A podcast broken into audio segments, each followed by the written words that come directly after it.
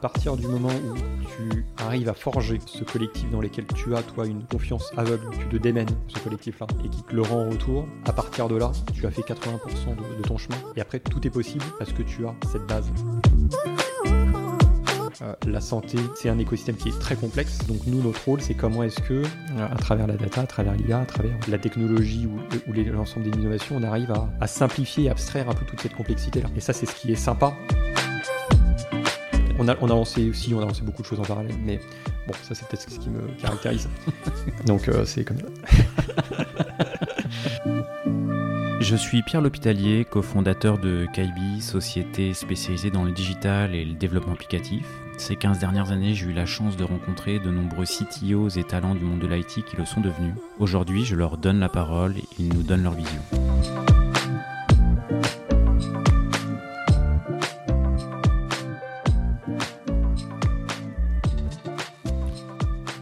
Eh bien, euh, aujourd'hui, je suis en compagnie de, de Romain euh, Serra, qui est CPTO euh, chez euh, CGDIM Santé. Merci Romain d'avoir accepté l'invitation. Avec plaisir, Pierre. Et merci encore d'être venu jus- jusqu'ici, jusqu'à moi dans, dans- dans- dans les locaux de Kaibi. On s'était, bah voilà, euh, avec SNCF Connect, il a passé une tranche de vie, et puis bah moi j'ai, j'y ai également passé pas mal de temps, donc on a eu l'occasion d'échanger quelques mails avant de se rencontrer. Euh, bah, ça me fait plaisir de, te recevoir. Euh, est-ce que tu peux euh, bah, commencer par te présenter rapidement et ce qui t'a amené, je pense qu'on va parler pas mal de deux de tes expériences, euh, ce qui t'a amené euh, CTO de SNCF Connect et puis, euh, et puis les challenges actuels. Euh, Est-ce que tu peux te, te- te présenter rapidement euh, pour arriver jusqu'à bah, ces, deux expériences? Bah, avec plaisir, avec plaisir. Euh, donc moi je suis dans le... J'ai 39 ans, je suis rentré dans le monde du travail en, en 2008, euh, avec un background plutôt tech, école, d'info, et de gestion. Et je suis rentré en, en 2008 chez Voyage SNCF. À l'époque euh, voilà, exactement à l'époque, hein, pour ceux qui sont des qui ont suivi toute l'aventure. Voilà, il y a eu euh, il y a eu pas mal de petits noms euh, ces dix dernières années. Euh, donc Voyage SNCF en prestation et voilà le en tant que en tant que développeur back. Rentré en interne au bout de deux ans pour gérer voilà pour gérer plutôt de la la gestion de projets techniques et des premiers projets de de mise en place de l'agilité chez, chez Voyage SNCF à l'époque. Et euh, bah, premier. qui, était, euh, qui faisait partie des pionniers en fait Ouais, ouais, hein, tout, tout à euh, fait, parce que je pense qu'on parle de l'agilité impulsée en 2010, entre 2010 et 2012. Euh, l'arrivée, euh, l'arrivée, je pense, qui a été euh, d'un binôme qui a justement impulsé, accéléré de manière très profonde toute cette partie-là. bah, c'est le binôme Franck Gervais et Gilles de Richemont qui sont euh, arrivés avec euh, cette ambition et cette impulsion de transformer euh, ce leader qui était qui voyagesncf.com, ce mastodonte hein, qui déjà faisait plusieurs milliards de, de volume d'affaires, en une boîte qui C'était plusieurs milliards. C'était déjà plusieurs milliards. hein, je pense que alors, je, en 2010-2012, euh, je ne saurais pas te dire exactement, mais je pense qu'on était tu euh, parles de transactions euh, de- sur le site. de Quoi. transactions sur Ouais. le site. Ouais. Je pense qu'on était ouais, en un ou deux milliards, un ou deux milliards de volume de transactions de billets de train en effet.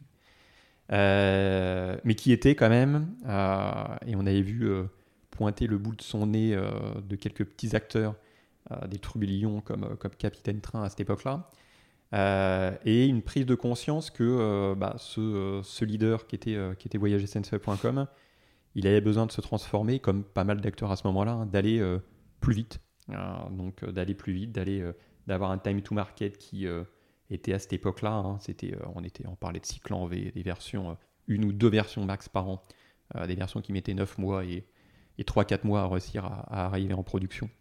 Euh, du fait d'un, code, d'un code, d'une multitude euh, de changes qui, euh, qui étaient empilés à la première impulsion de l'agilité et cette volonté de passer voilà, du cycle en V à être capable, un an et demi ou deux ans après, de pouvoir déployer tous les mois des, des releases. Et tu vois le chemin parcouru, hein, parce que quand je suis parti, il y a maintenant deux ans, je pense que c'était pas une ou deux versions par mois, c'était deux ou trois versions par jour. Voilà, donc que de chemin parcouru, que de chemin parcouru entre temps. et c'est passé par pas mal de choses, hein, parce que c'est passé par un gros change culturel, hein, des changements de rôle, des changements de poste, des changements de positionnement, beaucoup d'outillage, beaucoup de travail sur la culture aussi, parce que aussi bien du top management que, que, que de l'ensemble des équipes, euh, et ça, c'est quelque chose qui, je trouve, que euh, ce qui a fait que ça a fonctionné, euh, c'est passé par justement ce, ce binôme CEO-CIO qui était ultra aligné. et qui ça venait du top management en fait voilà voilà, voilà. Et, et, je pense que tu et on le voit hein, ces dix dernières années des grandes transformations d'agilité produits etc quand elles n'étaient pas alignées euh, et pas porté euh, et sponsorisé totalement par le top management, bah, c'est quelque chose qui s'arrêtait euh, soit au, bout, au milieu du quai, si je peux dire, et, ou, qui n'allait pas au bout, de cette ambition-là, et qui amenait pas du coup l'effet et l'impact escompté, et qui amenait une certaine déception aussi d'une partie du top management. parce que ce qu'on allait rechercher derrière, c'était de la transparence, de l'agilité, de l'adaptabilité, euh, et du time to market, euh, bah, quand on ne va pas au bout de cette démarche-là euh, et quand on n'accepte pas d'avoir une zone justement un peu d'inertie ou de transformation qui amène bah, pendant une période donnée des choses un peu plus longues, des choses un peu plus complexes, des décisions un peu dures à prendre. Je m'en souviens que la première, la première release à cette de 2010-2012, on, avait, on était dans les très Star Wars, Monde Planète, etc. Elle s'appelait Alderaan. Et euh, on avait des nouveaux moyens de paiement à intégrer dedans. Et euh, bah, la première release, euh, sur lesquelles on s'est de se dire, bah, en fait, c'est le, c'est le timing qui décide le dimensionnement de la release et ce qu'il y a dedans, et non pas l'inverse. Bah, la première release, un jour, un jour ou deux jours avant de partir en production, bah, au grand débat de dire ah non mais vous vous rendez pas compte, on peut pas si on ne sort pas ce moyen de paiement à ce moment-là, ça va être ça va être le désastre, on va perdre tel ou tel quantité de business, euh, bah, c'est le moment qui a été clé parce que c'est le moment où euh, justement euh, il y a une capacité du top management de tenir cette posture, de dire bah, ça partira dans le prochain, dans la prochaine release, ça partira dans un mois. et notre enjeu, c'est de quadriller, de tenir justement un train de release le plus fixe possible et que bah, ce qu'il y a dedans, les fonctionnels qu'il y a dedans, s'adaptent. si elles sont prêtes, si elles sont qualitatives, elles sortent. Si, ce n'est pas le cas, euh, bah, ne sort pas. Voilà. Et euh, je ah, pense que ça, a été ça doit être marquant de, de, de, le voir, quoi. De se dire, ok, vas-y, on fait une croix sur euh, X milliers, millions, enfin, je sais pas, enfin, une perte de business. ouais, ouais, pas de perte de qualité, quoi. Tu, tu, tu, as raison, parce que je pense que ça a été. alors, moi, je le perçois comme tel, et c'est le truc qui m'a marqué, c'est pourtant ça date d'il y a une grosse dizaine d'années. Je pense que c'est le truc qui. le fait qui a été. qui a fait qu'ensuite tout s'est accéléré euh, et, euh, et, voilà, on a amélioré les choses euh, au fil de l'eau. si ça n'avait pas été le cas, et la, la première embûche, on avait fait un pas en arrière, bah, à mon avis, la suite de l'histoire aurait peut-être été un peu différente. voilà. et c'est ça qui a été assez passionnant parce qu'il y a eu un gros gros travail sur l'outillage, sur le déploiement automatisé, sur des choses qui paraissent maintenant, dix ans après, assez anodines, standards. Mais euh, en, je pense, 2012, entre 2012 et 2014. Oui, c'était plutôt pionnier. Euh, enfin, c'était dans les premiers. Euh, il y a un truc qu'on avait lancé qui avait fait bondir pas mal de monde, pas mal de monde à l'époque. C'était donc 10 ans en arrière. Il faut, faut, se mettre 10 ans en arrière. on avait lancé justement une initiative qui était une capacité à déployer de nuit. on était voilà, sur du on-premise, quand même plusieurs, plusieurs dizaines voire centaines d'instances. Euh, donc de déployer euh, une nouvelle version de nuit euh, sur, sur un data center et d'être capable ensuite de la réouvrir le matin. et non pas, et, plutôt que de faire tout de manière manuelle et tout en journée pour pouvoir tout suivre, parce qu'on avait peur que justement il n'y ait pas suffisamment de garde-fous. et ça, c'était aussi, c'est des, des, faits qui sont un peu marquants parce que on, on tente une, petite rupture, euh, qui à l'époque était une rupture, de se dire on déploie des choses sans qu'il y ait des humains euh, qui soient derrière. Euh, et on y intègre du coup un niveau de garde-fou beaucoup plus important, beaucoup plus automatisé, pour faire en sorte que, bah, évidemment, la qualité de service soit toujours au rendez-vous. Parce que je pense que c'est ce qui a été le, fil conducteur, pareil, de ces 15, 15 moi j'ai dû passer 12-13 ans. De ces 12-13 ans, ça a été de jamais renier, renier, sur la qualité de service. Et le time to market ne devait jamais, mais jamais, impacter la qualité de service. et quand tu parles d'un site qui euh, et on y reviendra peut-être, mais pendant les, euh, allocutions euh, présidentielles pendant le Covid, quand notre président Macron sortait le mot qui était le buzzword confinement ou déconfinement, quand tu avais en quelques minutes un million de Français qui venaient sur WSNCF pour acheter, annuler ou modifier un billet de train. C'est les bons chiffres là. C'est les bons chiffres. C'est les bons chiffres. donc c'est assez hallucinant parce que tu te rendais compte et, euh, et euh, moi c'est ce qui me c'est ce qui me berce et qui me, qui me porte un peu dans mon, dans mon quotidien, c'est euh, avec beaucoup d'humilité de voir comment est-ce que tu, tu as ce petit impact sociétal, ce petit impact qui fait que tu apportes, que ce soit à travers les loisirs, le voyage ou, ou maintenant chez, chez CGDIM Santé, euh, tu amènes ce petit plus qui, euh, qui fait que tu essayes avec beaucoup de modestie, beaucoup d'humilité, euh, mais d'avoir un petit impact dans la vie, dans la vie des Français et de simplifier un peu cette vie des Français. Et voilà, évidemment, ce, c'est important pour toi dans les choix de poste, de carrière C'est même, c'est même vital.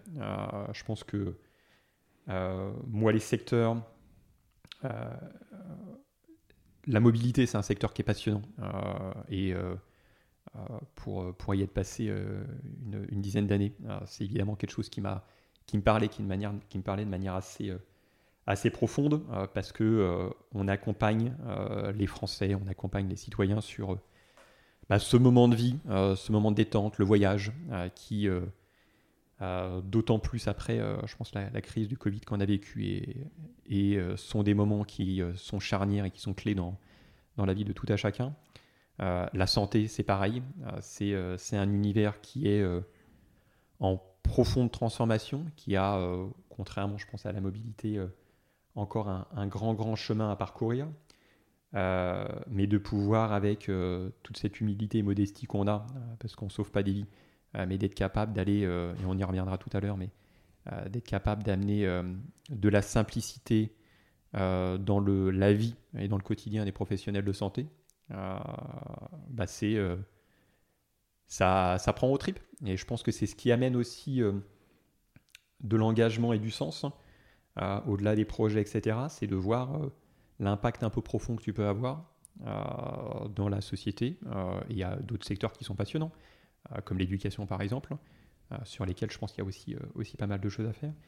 Et, et ça, ça te, te, reconnaître dans les utilisateurs, c'est un truc qui est qui est important euh, pour toi. Oui, ouais, qui, qui, est, qui, est, important et qui, je pense, fait que euh, euh, tu, te, tu te démènes et tu, tu as un niveau d'engagement qui fait que naturellement, ton engagement se, se décuple ou, ou, ou, se porte naturellement parce que tu, comprends le sens de tes actions profondes, non pas juste l'action quotidienne, euh, et l'impact que ça peut avoir. Voilà. Donc euh, c'est ça qui, euh, est assez passionnant. Passionnant. et après, pour revenir, pour revenir à, Voyage SNCF, je ne sais plus si c'était Voyage SNCF ou SNCF à l'époque, mais à ce moment-là, mais ce qui a été aussi un autre moment, un autre moment peut-être le deuxième moment charnière, ou le deuxième étage de, de cette fusée qui, qui s'appelait Voyage SNCF, c'était le déploiement des premières Feature Teams. Euh, le premier, euh, donc là c'était avec euh, Jean-Philippe Hervé et, Benoît Bouffard, Yannick Combreux, voilà, qui étaient et qui sont des personnes en qui j'ai énormément d'estime et qui m'ont beaucoup, beaucoup, beaucoup appris.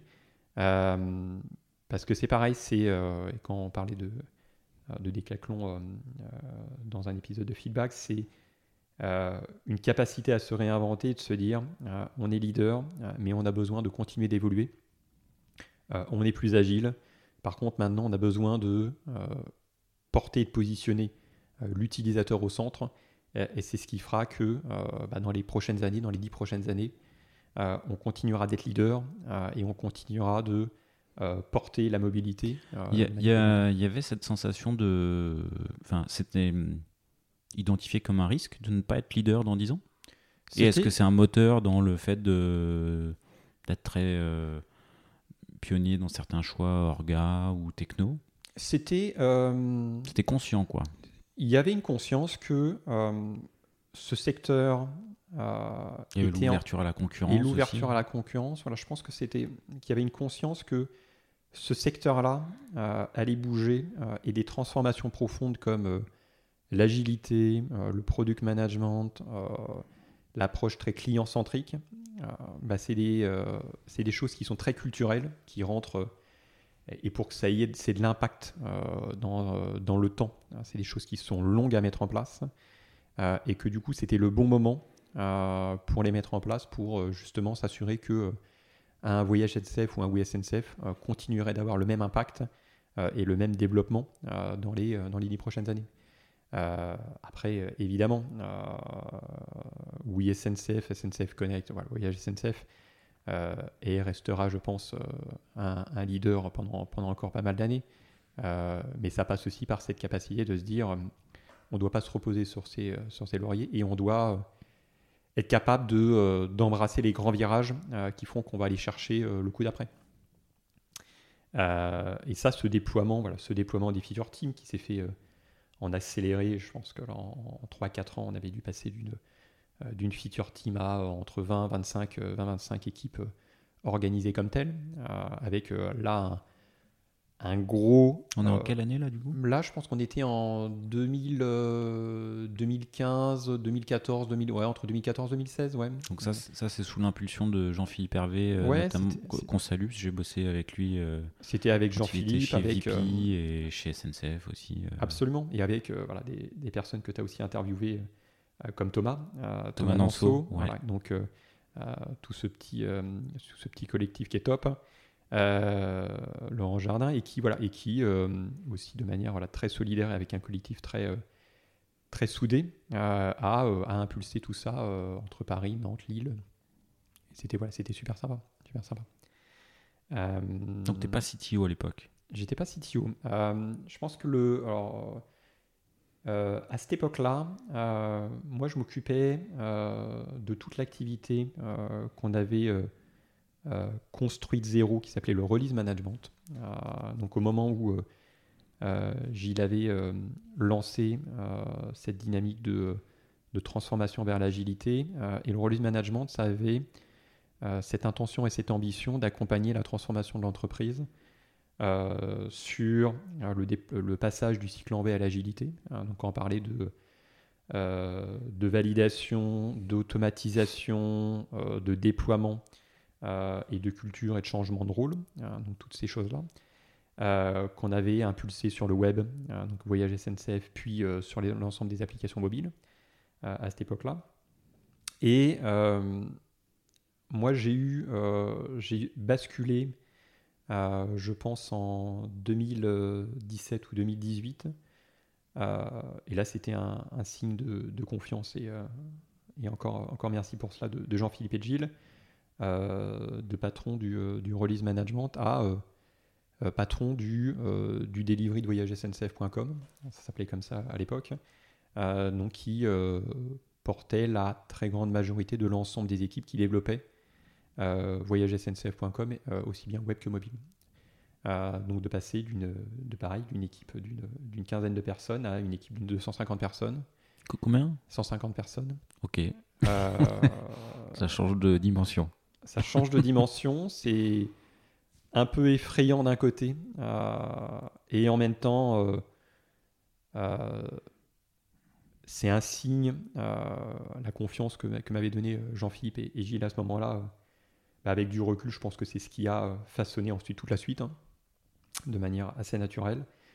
donc je pense que je l'ai, on a réussi avec le collectif et avec mes pairs à, à justement bien, bien, euh, bien continuer cette dynamique-là. Euh, mais il y, a eu, euh, il y a eu en effet cette période de quelques semaines qui était, qui était un, peu, un, peu, un peu effrayante pour... Syndrome de l'imposteur ou... Oui, bah, oui je, pense, je pense que comme quand tu... une partie du collectif, je pense, peut avoir l'impression que tu as été catapulté dans un rôle avec chacun sa perception de la légitimité que tu peux avoir dans ce rôle-là. Bah, tu dois encore plus faire tes preuves. et je pense que c'est ce qui m'avait aussi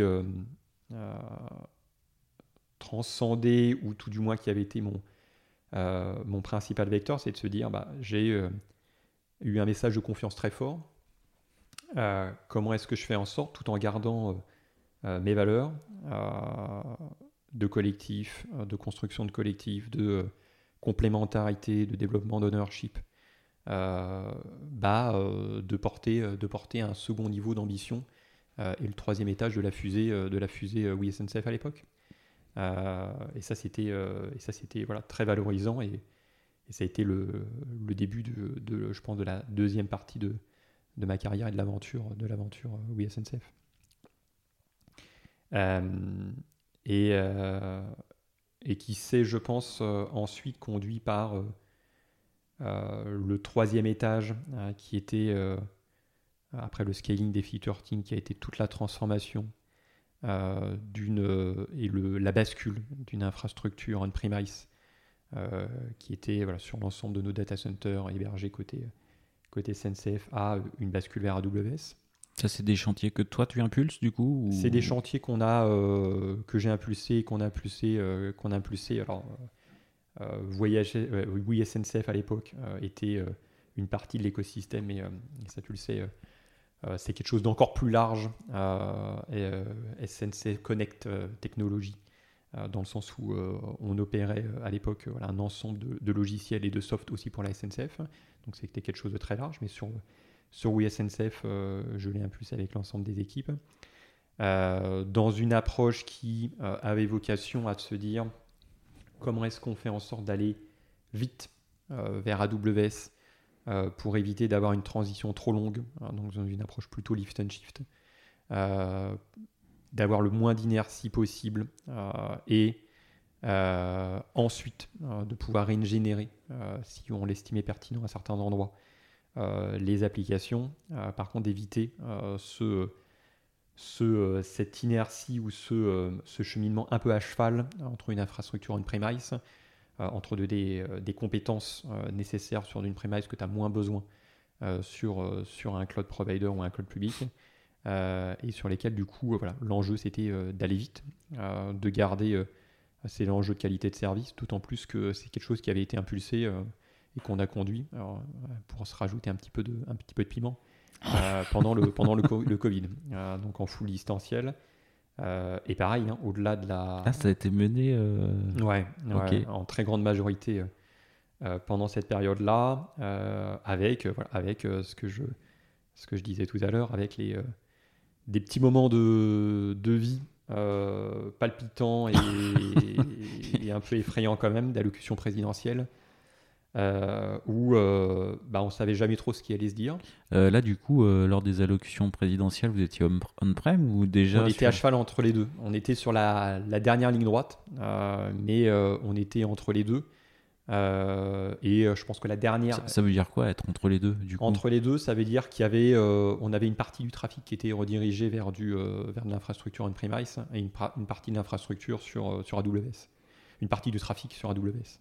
Selon les modules de, du site, du coup? Non, selon le trafic entrant, on pouvait rediriger, on pouvait rediriger d'un côté ou de l'autre, et qui avait l'avantage. Tu avais une sorte de load balancer qui qui, pouvait, qui redirigeait voilà, une partie du trafic euh, et qui avait l'avantage de se dire. Euh, donc vous étiez max du coup. on était, oui, on peut se le dire comme ça. Après, tu, du coup, tu découvres, tu découvres dans ces moments-là certains points de certains points de bottleneck et de contention que tu n'avais pas tout à fait euh, pas tout à fait estimé. donc tu, tu, tu, transpires rapidement. contre, Qu'est-ce qui peut se passer euh? Ah, C'est souvent, souvent dans ces, dans ces moments-là, c'est souvent quand même la, la, solution, la sollicitation de la base, euh, la base de données, euh, ou, ou, des inventaires, ou des, tous les points qui, ou tous les points de l'infrastructure que tu n'es pas capable de dupliquer quasi à l'infini, et qui deviennent à un moment donné le bottleneck de ton infrastructure. parce que en période de crise où tu as besoin d'avoir beaucoup d'élasticité, bah, c'est des points qui sont un petit peu des points durs, euh, où tu as un certain côté statique que tu n'es pas capable de faire évoluer. La base de données, c'est, elle était chez vous ou du coup, parce que bon, j'ai pas toutes les infos, mais euh, vous allez taper dans, vous alliez encore taper dans, dans dans le moteur de, dans la base de données euh, de SNCF pour les stocks de billets, les prix, absolument, tout ça. Donc ça, vous ne pouviez pas le dupliquer. Ça, on ne pouvait pas le dupliquer. La, la base de données dans laquelle il y avait euh, l'ensemble des commandes, bah, était, qui était sous Oracle, était difficilement duplicable aussi. donc, tu peux, tu peux avoir dans ces moments-là. donc évidemment, tu t'entraînes, tu euh, tu fais en sorte euh, de pouvoir euh, essayer d'anticiper le plus possible ces moments et ces points de rupture. Au travers de quoi? Un peu de chaos engineering Du, chaos engineering, des tests de rupture, de voir voilà, les, points de, les points de rupture de ton infrastructure, de ton application. Vous avez fait des scénarios un peu sympas de chaos engineering enfin de, enfin, as des exemples y avait eu, il y avait eu pas mal de choses et euh, de, et qui était très gamifié, euh, qui avait vocation justement à voir comment est-ce que euh, l'ensemble de nos équipes réagissait à une panne. et donc une VM ou une partie de l'infrastructure qui se coupe, alors qui est certes redondée mais qui se coupe, et comment est-ce que nos équipes arrivaient et le temps qu'il fallait pour que nos équipes arrivent à détecter, analyser et euh, trouver la route cause et remédier à ça euh, dans des temps, euh, dans des temps bah, le, plus, le plus rapidement possible. Et, les, les, équipes sont pas prévenues ou elles sont prévenues? Les équipes sont pas prévenues. D'accord, ok. Et c'est ça qui est sympa. c'est ça qui est sympa. Elles sont prévenues que ça peut arriver par contre. Elles sont que ça soit un jeu quoi. Elles sont prévenues que, soit oui, elles sont prévenues que ça peut arriver. Euh, et euh, même dans les, dans les étapes qui ont suivi. Ça peut être euh, mal pris, du coup, hein, vous nous avez mis en défaut. oui, il faut que ça soit. C'est pour ça qu'il y, avait toujours, il y avait toujours quelques personnes qui étaient quand même dans la confidence pour faire en sorte que, évidemment, on n'impacte pas les utilisateurs et les clients. par contre, la très très grande majorité n'était pas au courant. Et c'est des, des, très bons exercices parce que, en fait, ces situations-là de, chaos ou de rupture ou de, euh, bah, c'est des situations que euh, tu as à un moment donné. Euh, tu as beau tout anticiper, faire tous les tests que tu veux. Bah, il y a un moment, il y a quelque chose qui n'est pas tout à fait anticipable. Et bah, ton système, tu dois faire en sorte qu'il arrive à minima à proposer et offrir toujours les services essentiels que tu dois garantir pour tes utilisateurs. Donc des services secondaires, tu es capable de les délester euh, dans des moments de, crise ou de rupture. Par contre, les, co-comparateurs, quoi. Et voilà, on pourrait dire ça comme ça. Exactement. Par contre, euh, la vente de ton le module de, paiement, vente, voilà, ça, tu es obligé de, les garantir tout le temps.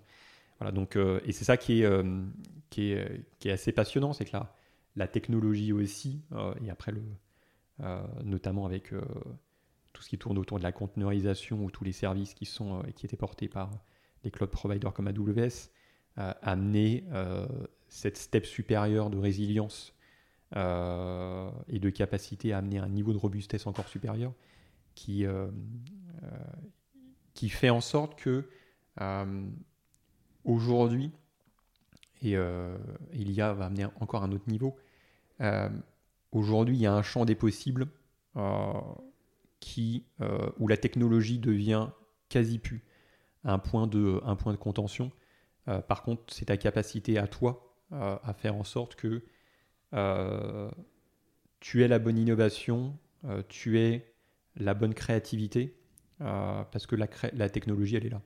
et elle est encore plus accessible qu'elle n'était il y a 10 ans.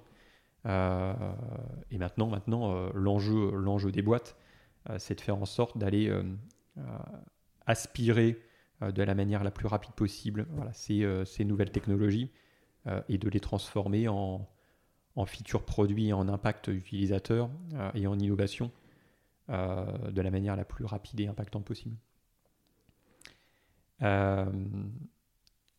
donc voilà. Dans, le Move to Cloud, AWS, parce que du coup c'est un gros gros chantier à, l'échelle de, de OSNCF, les sujets un peu chaud. Euh, le FinOps, du coup, ça a été vite un sujet, j'imagine? Alors ça a été vite un, vite un sujet parce qu'une des, une des raisons euh, aussi qui a euh, amené ce, bah, ce move-là, bah, c'est aussi une raison de coût. donc il y avait il y avait une certitude et une évidence sur le fait que pendant la phase de transition, bah, c'est quelque chose qui coûte un surcoût. un surcoût, d'où le fait qu'il fallait essayer de le limiter le plus possible et de, de basculer le plus rapidement possible en full en full AWS. par contre, derrière et d'autant plus, euh, d'autant plus dans, une, dans un modèle de, de cloud public, euh, si tu n'as pas une gestion euh, et une compréhension pointue de tes coûts, de ton infrastructure, du dimensionnement dans ton infrastructure, naturellement, obligatoirement, ça te revient plus cher. donc ça veut dire que tu dois justement impulser, et ça c'est aussi des, des, sujets de culture dans les équipes, hein, que bah, tu as évidemment toute une partie produit, euh, tu as évidemment toute une partie qualité de service, euh, et tu as aussi du coup évidemment une, question de se dire combien me coûte mon innovation, et c'est pas que du jour homme de dev, ah bah, c'est aussi de, euh, du coût d'infrastructure, du coût de CPU, du coût, du du de, de, provider, et ça tu, tu dois maintenant l'intégrer justement dans tes réflexions un peu bout en bout pour savoir combien, et c'est ce qu'on faisait à la fin, combien te coûte une fonctionnalité avec justement d'essayer le plus possible euh, d'aller jusqu'à euh, l'impact sur l'infrastructure.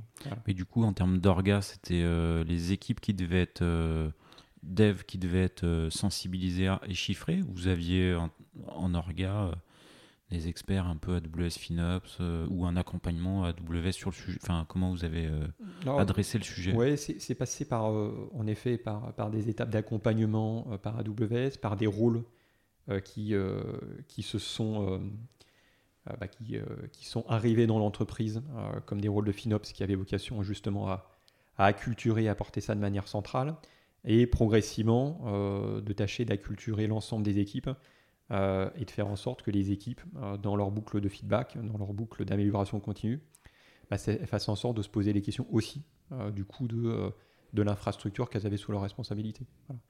Euh, et voilà et d'essayer de l'améliorer euh, aussi bien voilà aussi bien sur euh, le dimensionnement, sur les chaînes de CI, etc., etc. Et voilà et après ça s'intègre dans les équipes, ça s'intègre de manière globale. il faut avoir toujours le bon compromis entre être capable d'avoir cette vision centralisée et ce côté référent et garde-fou. Et en même temps, quand tu es à des organisations à 200, 300, 400 personnes, bah, ça passe obligatoirement aussi par un niveau de responsabilisation des équipes là-dessus, et du coup une compréhension de l'enjeu euh, et de ce qu'il y a derrière. Donc une formation, euh, formation des équipes sur le Donc sujet. une formation des équipes, euh, voilà, des, une nouvelle capacité à avoir un, monitoring sur cette partie-là, pour pouvoir justement rendre ça de la manière la plus vulgarisée et, et, la moins, et la moins complexe possible, pour que les équipes soient capables justement de, de porter et d'incarner ça. Ok. D'autres gros chantiers que tu as impulsé, menés euh, avec cette casquette CTO bah, Peut-être que le, dernier sur lequel on, peut revenir, même si euh, euh, ça a été un des moments charnières sur les, à partir duquel j'avais, j'ai aussi, suis aussi, par, j'ai aussi basculé vers une nouvelle aventure, c'est le début de l'aventure SNCF Connect. moi, j'ai vécu la, la première année des SNCF Connect, des développements des SNCF Connect, voire un an et demi entre le moment où il y a eu toutes, toutes les, réflexions et les projections, euh, avec euh, cette ambition de faire en sorte de euh, créer un objet unifié qui, qui, permettait de porter sur un seul et même objet, sur le web et le mobile, la courte et la longue distance, et de faire en sorte que... c'est ça le projet SNCF Connect. C'est ça le projet, et que bah, ce soit l'appli encore plus l'appli préférée des Français, l'appli de référence des Français, euh, quand ils pensent à la mobilité, euh, que ce soit la courte, la moyenne distance, euh, et peu importe le, la, la modalité ou la mobilité qui sont, qui sont utilisées.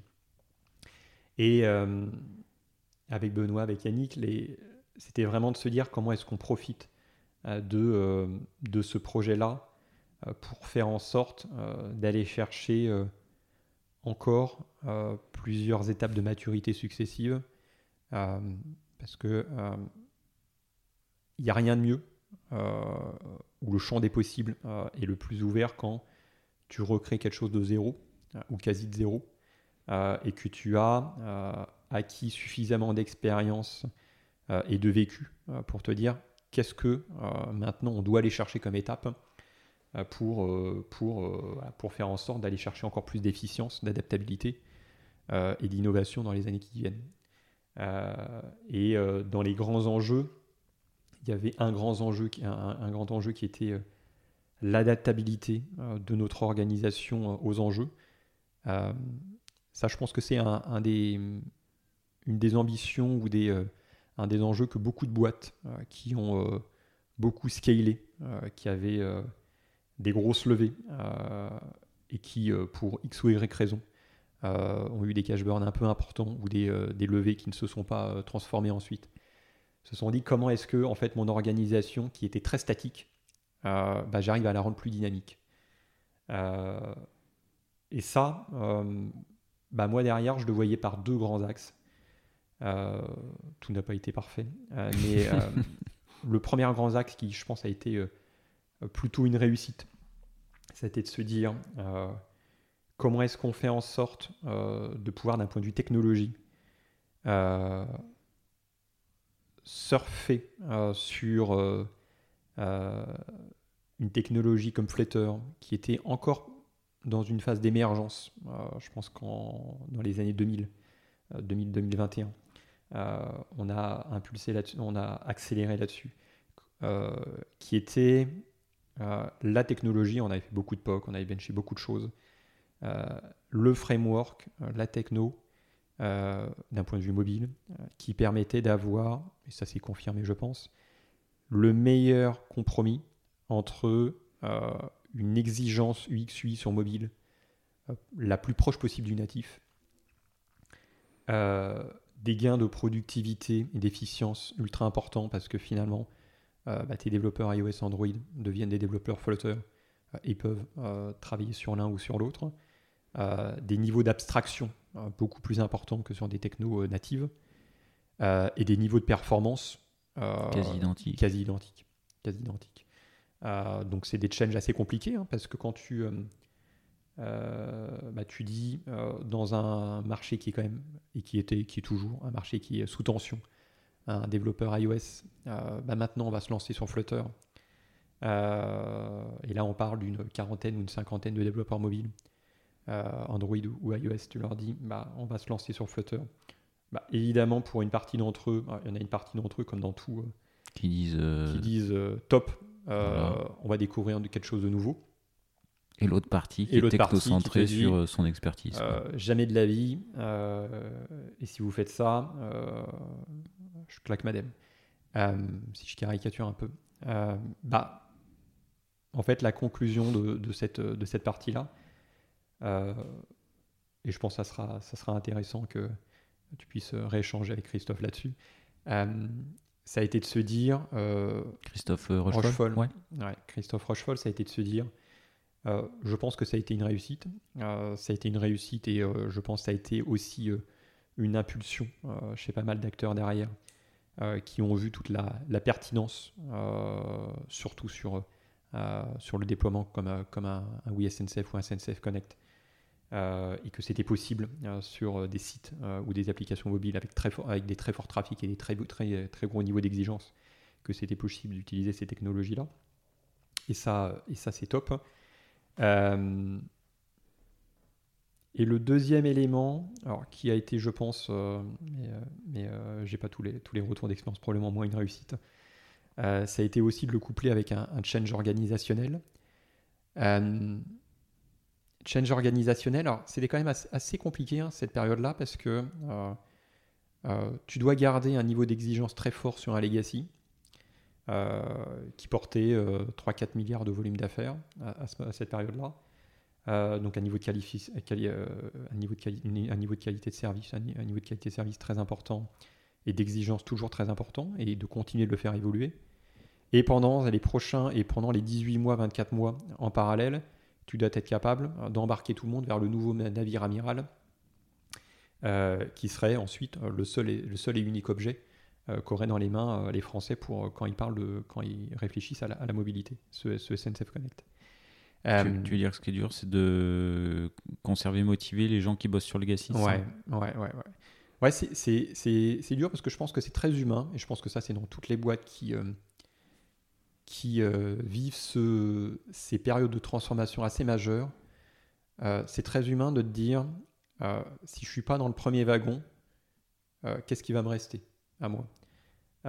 Et très humain de se dire bah, en fait, est-ce que si bah, je ne prends pas le, le premier wagon et les premiers rôles qui se dessinent, euh, est-ce que moi, qui aurais montré mon niveau d'engagement, de loyauté, euh, pour justement porter euh, l'exigence et, toujours le même niveau de qualité de service sur, sur bah, est-ce que j'aurais toujours, justement, 18 mois après, l'opportunité et que toutes les opportunités n'auront pas déjà été pourvues par, par d'autres collaborateurs Et ça, on a eu la chance, je pense, d'avoir un certain nombre de collaborateurs, et je pense que c'est ce qui caractérise cette boîte, euh, cette loyauté et l'engagement, et l'engagement des collaborateurs, euh, de se dire, bah, non, en fait, c'est euh, avant tout un projet collectif. et évidemment, bah, les collaborateurs qui auront aussi montré, et on est tous dans le même bateau, cet impact, cette loyauté, cet engagement, les opportunités, il y en aura pour tout le monde. Euh, et il, a, fallu le communiquer, l'expliciter ou ça s'est fait il a, fallu le, il, a fallu, il a fallu le communiquer parce que euh, dans ces moments-là, euh, tu as toujours un petit peu de non-dit. et quand tu as cette, cette phase de non-dit un peu importante, bah chacun, en fonction de son humeur, sa mentalité, sa personnalité, chacun va de son hypothèse euh, et chacun va euh, de, euh, sa projection. Donc c'est important d'échanger là-dessus, que ne soit pas un, sujet tabou. et surtout que c'est des sujets, voilà, c'est des sujets, des, qui sont quand même des sujets long cours, c'est des sujets qui, je pense, c'est un projet qui a duré entre 18 et 24 mois. Donc des sujets sur lesquels cette période-là euh, on n'est pas sur 2-3 mois sur lesquels on a besoin de, surfer. Euh, on a besoin de, on a besoin d'être bon euh, sur les deux, sur les deux terrains de jeu, sur la durée. Voilà, donc c'est c'est là-dessus où ça c'est clé dans ces phases de, change management assez profond de, le faire. Et, et, quand je disais que tout n'a pas été parfait, c'est que moi une de mes convictions, c'était de se dire on a atteint un beau niveau de maturité euh, avec euh, euh, des équipes organisées en feature team, responsables et autonomes sur un périmètre fonctionnel, qui connaissent très bien leur périmètre. Par contre, un des freins à ce type d'organisation, c'est que tu peux vite tendre vers une organisation, ou plutôt des, des, enjeux ou une ambition qui en fait euh, s'adapte euh, ou est contrainte par ton organisation euh, et non l'inverse. si, je, si je reformule, c'est de se dire j'ai énormément d'enjeux sur la prévente, j'ai énormément d'enjeux, j'ai moins d'enjeux sur le devis par exemple. Comment est-ce que je fais en sorte Mais par contre, j'ai des équipes qui aujourd'hui sont statiques. J'ai X personnes d'un côté, X personnes de l'autre, et je ne peux pas faire en sorte, même si j'ai beaucoup plus d'enjeux sur la prévente, euh, de euh, mettre un poids du corps plus important dessus. Euh, parce qu'on a voilà, des, des, périmètres et des équipes qui sont et qui ont des périmètres fonctionnels très délimités. donc c'était de se dire comment est-ce que on essaye de passer de ce modèle-là à un modèle peut-être un peu trop en rupture, mais un modèle qui avait l'intention et l'ambition de d'avoir une allocation beaucoup plus dynamique des ressources, des ressources d'une d'un silo vers un autre. Quoi. Absolument, absolument. Euh, avec toujours euh, de garder des notions de référent euh, qui portent ce fil conducteur, aussi bien d'un point de vue fonctionnel et technique, pour s'assurer que quand on réalloue une partie de nos dispositifs et de nos équipes, bah, en fait, on n'est pas une phase de, de warm-up ou de montée en charge qui, soit, qui nous pénalise pendant plusieurs semaines et plusieurs mois, donc de garder ce côté référent. Par contre, d'être capable euh, de réallouer 70% euh, de nos équipes euh, tous les trois mois. donc c'était une intention. ah ouais, ok, ouais. assez rupturiste. Très, très, dynamique. Très dynamique. Alors après, en effet, c'était dans, l'intention et dans la vision moyen-long terme. Après, c'est motivant pour. Enfin, je pense que pour les équipes, ça peut être assez intéressant et motivant de se dire ok, bah, je suis. Je suis pas bloqué dans un silo pendant 18 mois. Je peux basculer d'un fonctionnel vers un autre, d'une stack qui peut être un peu différente, vers des enjeux techniques. Bah, ça a des hein. avantages, quoi. C'est, là encore une fois, je pense que c'est très lié à la personnalité de chacun. tu as des personnes qui vont se dire euh, et qui l'exprimait comme tel euh, dans une organisation plus statique. Euh, tous les 18 mois, moi j'ai besoin de bouger, je m'ennuie à faire toujours la même chose et sur un terrain de jeu qui ne bouge pas. donc eux sont plutôt très, très porteurs et très acteurs de se dire bah en fait d'aller voir autre chose, de découvrir autre chose, c'est juste top. Je suis toujours en mouvement, euh, et si c'est pas tous les trois mois, c'est tous les six mois, mais j'ai une dynamique euh, de changement assez régulière. Euh, et tu en as d'autres, et c'est normal, qui ont une, des personnalités un peu plus conservatrices et qui se disent bah, moi j'ai besoin de m'inscrire plus dans des unités de temps plus longues pour pouvoir construire, pour pouvoir porter. et du coup, ce modèle-là me va moins. Est-ce que dans le modèle, il ne pouvait pas faire partie des 30% qui restent ouais, Est-ce que ça fonctionnait bien du coup euh Alors, moi, je, euh, moi, je l'ai vécu que sur, la, que sur la phase de build, donc quand on n'était euh, pas, encore, quand pas encore en déploiement grand public. et du coup, on n'avait pas été au bout de ce modèle-là. je pense que l'intention, l'intention était bonne. Euh, je reste convaincu que euh, on doit être capable, et des organisations matures doivent être capables d'avoir euh, cette capacité plus dynamique de réallouer nos dispositifs.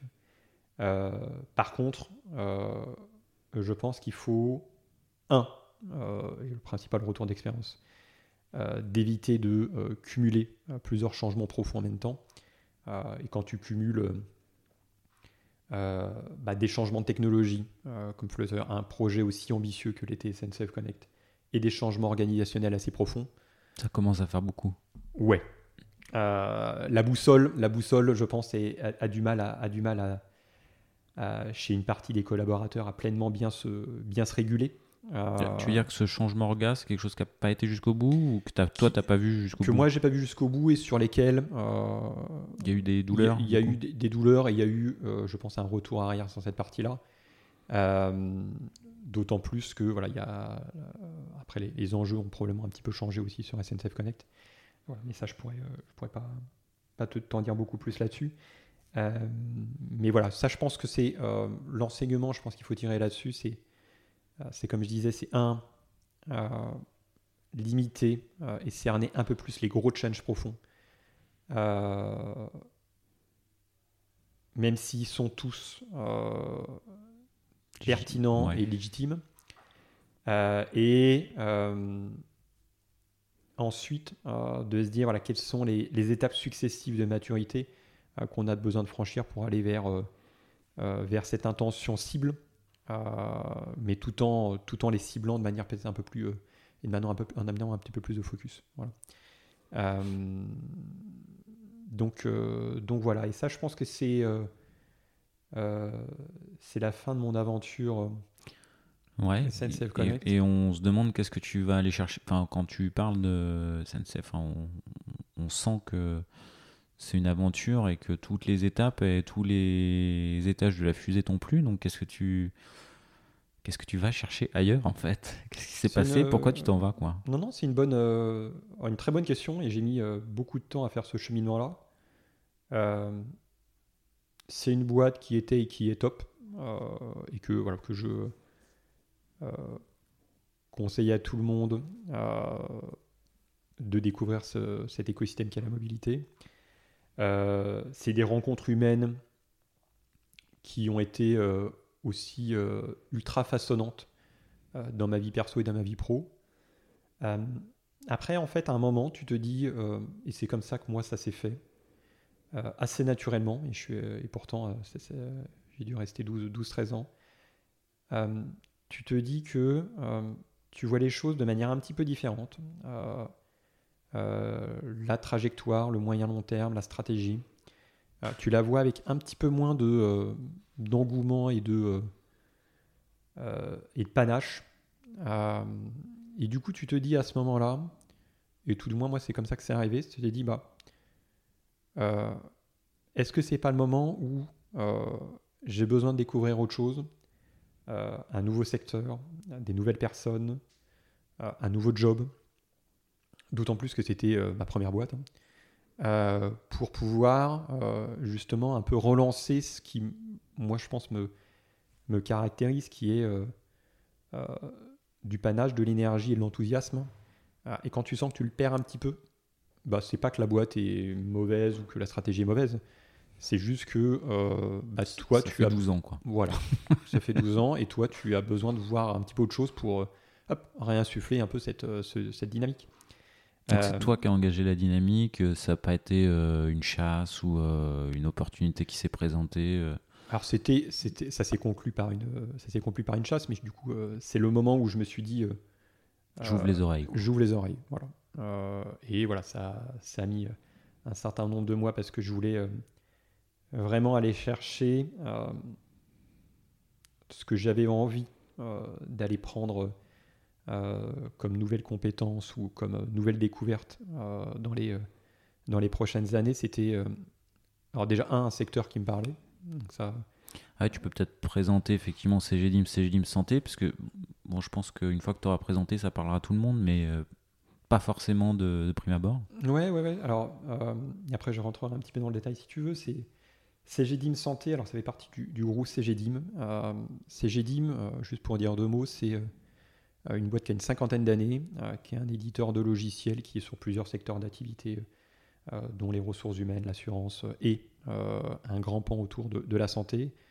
5000 personnes, sur 7-8 pays différents, qui est toujours, et ça c'est important on y reviendra, qui est toujours porté et dirigé par les fondateurs de la boîte, les propriétaires de la boîte qui sont toujours acteur est majoritaire euh, chez CGDIM. 60 euh, ans, entre 50 et 60 ans. Euh, et CGDIM Santé qui est aujourd'hui un des, leaders de l'édition de logiciels pour les professionnels de santé. Donc c'est typiquement quand tu vas, bah, tu vas chez ton médecin généraliste, tu vas chez ton kiné. il a un logiciel derrière, derrière son, PC ou son téléphone qui lui permet euh, bah, de euh, savoir tous tes antécédents, euh, savoir toute la chronologie te concernant et te pouvoir t'accompagner, faire un bilan, une, prescription, une ordonnance, la facturation, toutes les télétransmissions avec les différentes caisses mutuelles ou, caisses d'assurance maladie. Bah, c'est ce logiciel-là qui est développé par CGDIM Santé. et CGDIM Santé, depuis maintenant trois ans. C'est aussi euh, donc le cœur historique était sur cette partie-là depuis une trentaine d'années, hein, Santé, euh, avec ses, euh, ses, 1000 collaborateurs.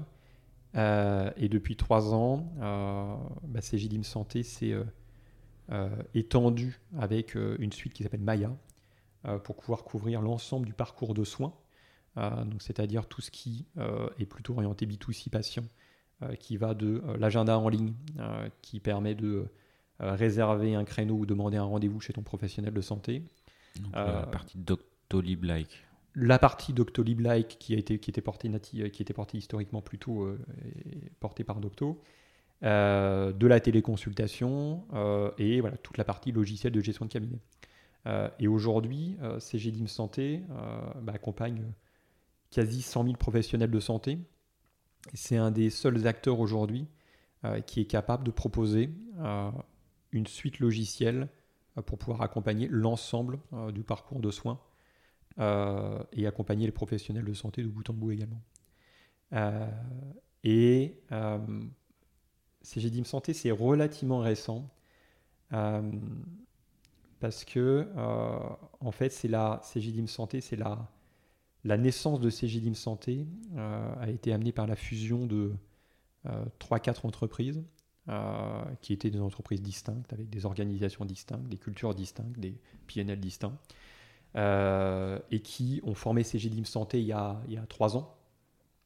avec l'ambition justement de, de faire ce la, que je la fusion des quatre, c'est en même temps et il y a trois ans. C'est en même temps il y a trois ans. Ah ouais? Ouais. Ok. Gros gros donc gros grosse transfo et avec voilà cette ambition et cette intention de se dire c'est en passant par cette étape de fusion et de rationalisation qu'on va être capable d'accompagner euh, de manière la plus efficace possible euh, l'ensemble des professionnels de santé euh, grâce à une suite logicielle complémentaire et grâce à une connaissance complémentaire également de l'ensemble des spécialités des professionnels de santé, qu'ils soient des, professionnels de santé plutôt paramédicaux ou plutôt médicaux. La force est dans la façon dont se structure l'écosystème de la santé.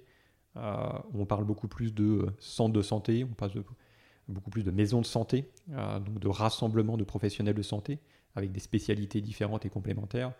Euh, donc la force d'un CGDIM Santé, c'est d'être capable justement euh, de pouvoir proposer, offrir à toutes ces spécialités un logiciel adapté euh, à leurs besoins et à leur utilisation, et qui permettent également de pouvoir communiquer ensemble, parce que dans les grands enjeux de la e-santé, dans, les prochaines, dans les prochaines années et prochains mois, bah, c'est justement toute cette collaboration et interopérabilité euh, qui fait que euh, quand je vais vers mon médecin, euh, c'est ultra facilité pour pouvoir accéder à un spécialiste, que toutes les informations que je communique à mon médecin puissent être transférées et partagées de manière quasi instantanée à mon spécialiste et que je ne sois pas capable à terme, et que ce ne soit pas nécessaire à terme, de me trimballer avec mes, mes, mes, ordonnances, avec mes radios, etc.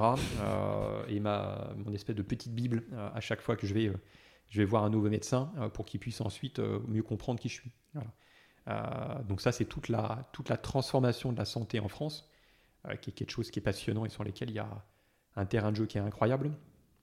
et c'est Santé, tu vois, quand on pouvait faire la, transposition avec un décathlon, où CGDIM, ce type de boîte, a réussi à, et je pense que c'est d'autant plus valorisant euh, quand une boîte euh, qui est dans de l'édition de logiciels a euh, réussi à toujours être un acteur clé sur ces différents cœurs de métier après 60 ans, en, étant toujours, en ayant toujours un modèle porté par la famille et par des fondateurs, c'est quand même, ça laisse quand même très admiratif.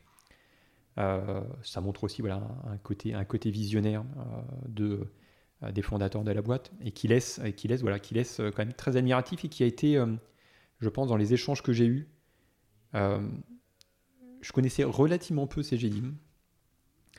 Euh, je connaissais un peu Maya, parce qu'en l'occurrence, pour l'anecdote, mon kiné était sur Maya. mais par contre, quand j'ai découvert cette boîte-là et les personnes dedans, je me suis dit, tu, évidemment, il y a beaucoup de choses à faire. évidemment, c'est un gros, gros challenge euh, de euh, créer, euh, et, je, et, je, prenais ce rôle de produit et tech en même temps. C'était ça aussi que tu allais un peu chercher? C'était ça aussi que j'allais chercher. Alors, en, premier, en premier niveau de. Au premier, dans la première partie de mes réflexions, ce que j'allais surtout chercher, c'est de se dire je vais chercher un secteur qui me parle et j'essaye à tout prix d'aller chercher euh, soit des nouvelles compétences ou plutôt euh, un champ des possibles un peu différent. C'est-à-dire que j'aurais pu assez facilement, je pense, et la plupart des opportunités en, vrai que j'avais eues à ce moment-là, c'était des boîtes qui, qui avaient besoin de faire de l'hyperscaling. Euh, donc de passer de euh, grosse levée, une équipe à 30 équipes, euh, gros enjeux de time to market, déficience de delivery, migration vers le cloud, voilà. toutes ces choses-là, c'est des choses que je ne vais pas aller jusqu'à dire que je maîtrise, mais que, déjà... que j'avais déjà vécu. Ouais. et du coup, je voulais vraiment pas uniquement avoir une réplication, on va dire, bête et méchante de ce que j'avais vécu dans une autre boîte. Euh, et du coup, j'allais chercher, évidemment, parce que ça reste une partie de ton socle, euh, cette partie-là, mais d'aller chercher quelque chose de nouveau. Euh, et du coup, en effet, c'est GDIM Santé, c'était du coup le, le carrefour entre,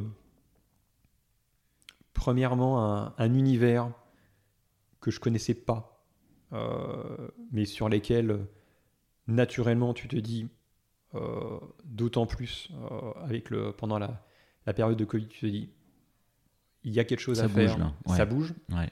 Euh, et ça bouge de manière assez profonde euh, et avec aussi voilà, des enjeux gouvernementaux qui, euh, qui bousculent ça. Donc ça bouge de manière profonde.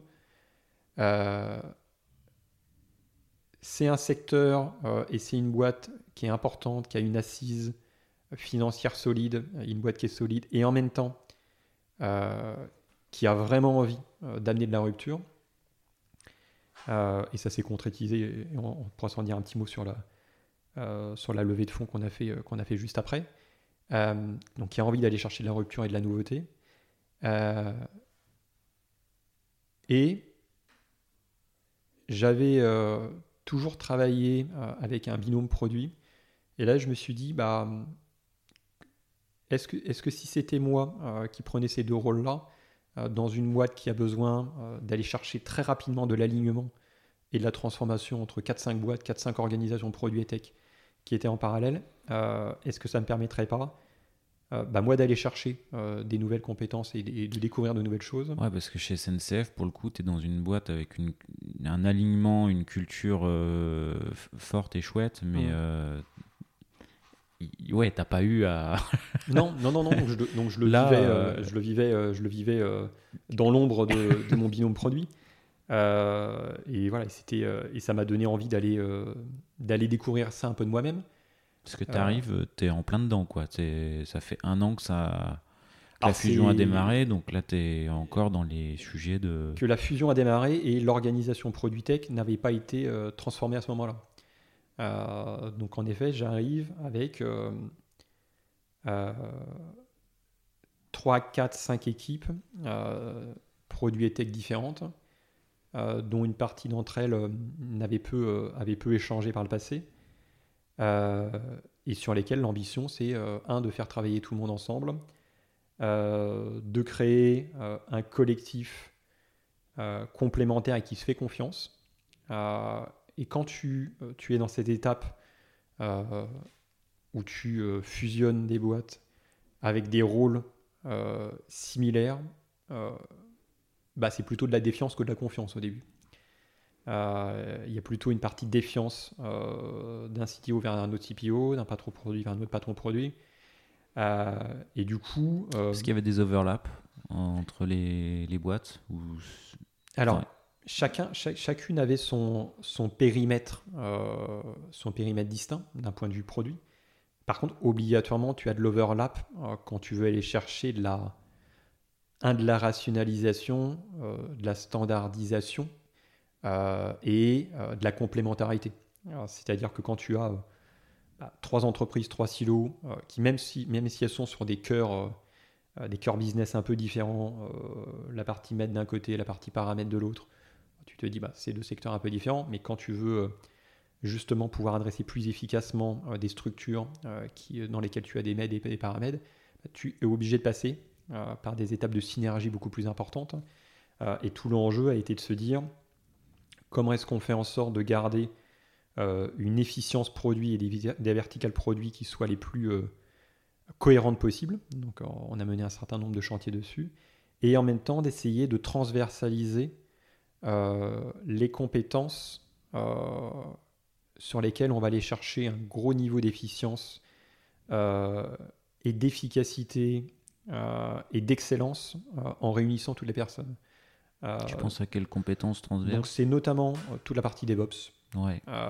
tout ce qui tourne autour de, du déploiement de ton infrastructure, de tes chaînes de validation, du monitoring de ton infrastructure, du monitoring de tes applications. là, tu vas chercher un gros niveau d'excellence quand tu t'assures que et ça, c'est quelque chose qui se standardise assez facilement euh, quand tu es capable de faire avancer tout le monde euh, exactement dans le même, dans le même cheminement.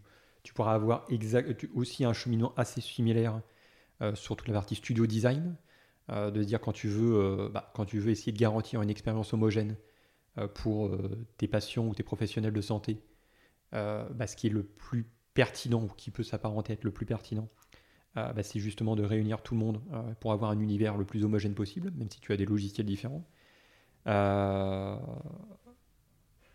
Et, je pense que c'est ces deux principaux axes sur lesquels tu peux aller chercher de la cohérence, de l'efficacité et de l'efficience en, en, centralisant, en centralisant les compétences.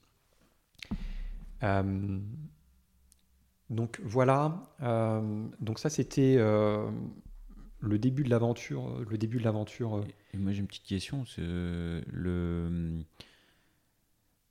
J'imagine que les quatre boîtes, elles n'avaient pas les mêmes, post-Covid, les mêmes rythmes d'organisation, de, hmm. de home office, de télétravail, tout ça. ça a dû être harmonisé ou t'as pas eu besoin de l'harmoniser non, alors il y, a eu euh, une bonne partie en effet d'harmonisation euh, bah, des méthodologies de travail. Euh, la partie télétravail était encore plus globale. donc ça, c'est quelque ah, chose qui avait pas forcément, ça venait pas forcément, les consignes groupes venaient pas. Plus global. Par contre, en effet, les méthodes de travail, les outils, la façon de s'objectiver, ça c'est des choses qui étaient différentes d'une boîte à une autre.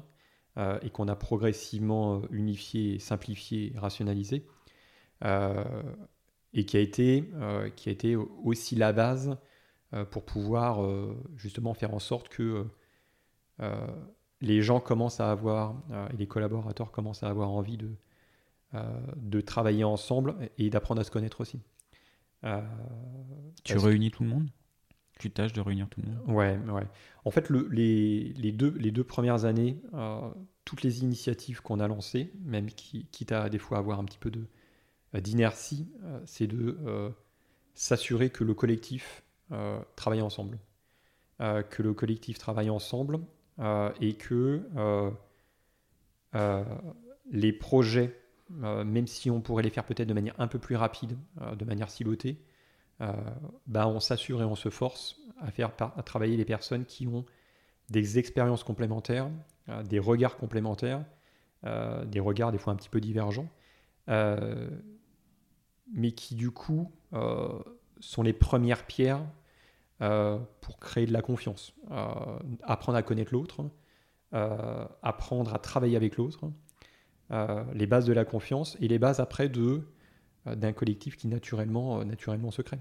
Euh, après, tout n'est pas simple, hein, parce que je pense qu'aujourd'hui, après deux ans, je suis moi, très content de, du comité de direction Produit Tech qu'on a monté et façonné.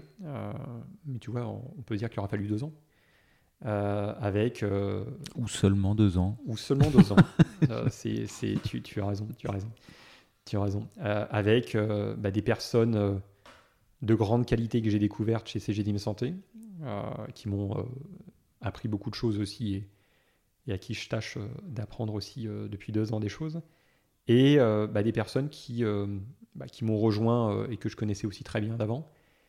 Et c'est cette mayonnaise entre des personnes de grande qualité chez CGDIM Santé et des nouvelles personnes qui ont euh, systématiquement, je pense, euh, amener un plus euh, de par, un, leur personnalité et leurs compétences intrinsèques, qui fait qu'on a aujourd'hui une, belle mayonnaise qui est surtout portée, je pense, par, ça, ça prend, et c'est long, long ou court, qui se fait confiance. un collectif qui se fait confiance, un collectif qui est complémentaire, et une fois que tu as ça, euh, tu vois, je suis très, euh, très humble sur le fait que quand j'ai pris ce rôle-là, euh, j'avais été très clair là-dessus, j'avais pas l'intention et la vocation d'être un expert produit, un expert tech, d'être le cador qui soit capable de absolument tout savoir sur tout, parce que d'autant plus dans un environnement aussi large et hétérogène que c'est GDIM Santé. Euh, du, fait de la, fusion de 4-5 boîtes. C'est déjà, je pense, humainement pas possible. Euh, mais ça, je me le suis dit assez rapidement. Et du coup, euh, assez rapidement, mon challenge et mon enjeu a été de créer ce collectif, ce collectif complémentaire, qui est pour certains et certaines habitudes plus performantes moi sur certaines choses, moins performantes pour d'autres. Mais par contre, un collectif qui, quand il se réunit, quand il travaille ensemble, c'est bah, un bateau, c'est un collectif. Ça déroule, ça déroule. et après, l'objectif, c'est quand tu as ce comité de direction, bah, c'est d'avoir un middle management qui fonctionne de la même façon, et ensuite d'avoir l'ensemble des équipes qui, qui fonctionnent et qui avancent de la même façon. Euh, donc ça passait, ça passait par des ambitions communes, ça passait par euh, un ensemble d'instances et de partages euh, qu'on faisait de manière trimestrielle pour se partager nos avancées, nos visions, nos projections de manière commune. et, tous et des projets, comme je le disais tout à l'heure, qu'on a notamment sur la mobilité par exemple, qu'on a, sur lesquels on s'est efforcé à faire travailler, avancer ensemble des personnes qui avaient un peu moins l'habitude de travailler ensemble par le passé. Et toute cette mayonnaise, bah, au fil de l'eau, ça prend. Euh, les collaborateurs de boîtes différentes se disent, bah, en fait, euh, la défiance euh, que je pouvais avoir parce que je ne connaissais pas l'autre, bah, en fait, il n'y a pas de raison de l'avoir. Et j'ai envie de travailler avec lui. Ça t'a aidé de. Enfin, j'imagine que ça t'a aidé d'être dans un contexte où finalement il y a une levée de fonds euh, qui dit levée de fonds dit euh, ambition, dit euh, création d'équipe, création de features, de produits et autres, et que même s'il y avait rationalisation ou transversalisation mmh. sur certains aspects, il y allait y avoir à échéance court, moyen terme, d'autres opportunités ou d'autres appels d'air sur d'autres sujets mmh. Alors, tu as, raison. Hein, on a eu euh, en, mai, de l'année dernière euh, officialisé une levée de 65 millions d'euros euh, chez trois grands, dans le cadre d'un partenariat stratégique avec trois grandes, trois grandes mutuelles. Bah, évidemment, quand tu te dis que tu as une levée de 65 millions, quand tu veux mener une transformation où tu as besoin de capitaliser euh, sur les expertises euh, des collaborateurs présents et en même temps tu as besoin d'impulser du changement et du changement rapidement, euh, bah, ça passe par aussi des nouvelles personnes qui ont tout de suite, et c'est la chance des, que j'ai eu et des personnes qui m'ont rejoint, qui ont tout de suite de l'impact et rapidement de l'impact. et qui sont capables du coup d'impulser à mes côtés euh, et en tant que collectif euh, du changement rapidement parce qu'ils sont capables de créer de la légitimité et d'avoir une légitimité super rapidement. donc ça, tu le crées. En effet, quand tu as, quand as cette levée, ça te donne une, ce côté un peu plus de sérénité pour gérer une transformation. Et en même temps, le grand, le grand travers de ça, ou le grand le grand point d'attention, et c'est pour ça que euh, tout à l'heure je parlais de rationalisation en même temps, c'est de se dire, euh, bah en fait, tu lèves, tu lèves 65 millions, donc en fait, t'es plus, c'est plus nécessaire euh, de t'attacher à l'efficience ou à l'efficacité, parce qu'en fait, tu, c'est, c'est, argent, c'est argent pas infini, mais c'est argent, c'est argent que tu as, que tu as. T'as pas, il est là, quoi. voilà, exactement, exactement. Et ça, c'est le, je pense, c'est le principal risque à, à, mitiger dès le début, euh, c'est de se dire, euh, euh, on a embauché, et on a quand même grossi rapidement, on a embauché, je pense l'année dernière, 70 personnes côté Produit Tech sur une, une organisation de 300 personnes. Donc ça ah ouais.